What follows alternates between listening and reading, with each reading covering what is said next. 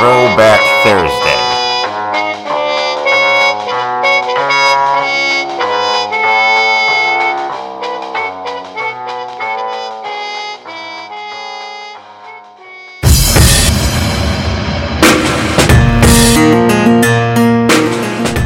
Mountain tossing faith. Faith is often viewed on a scale of weights and measures. How much you got? Is it enough for the next trial? Will God honor that amount of faith? You've heard this statement 101 times. Maybe you just don't have enough faith.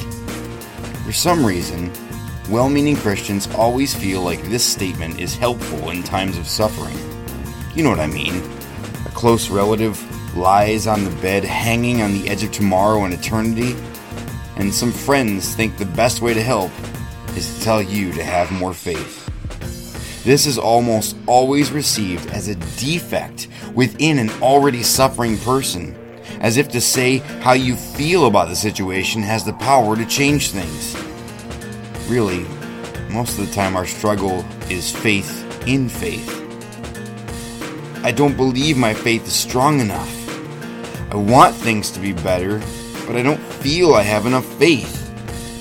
What does Jesus say to his disciples as they marvel at the cursed fig tree on that fateful Tuesday morning? He says, You need to have enough faith? No. He doesn't tell them how much they need, he tells them where their faith should be. Have faith in God. Mark 11 22. Now, he does go on to tell them that this sort of faith can move mountains. But it isn't faith in faith, it's faith in God. It is faith in Him who created all things, and not in yourself or your ability to always feel good about the next thing coming at you.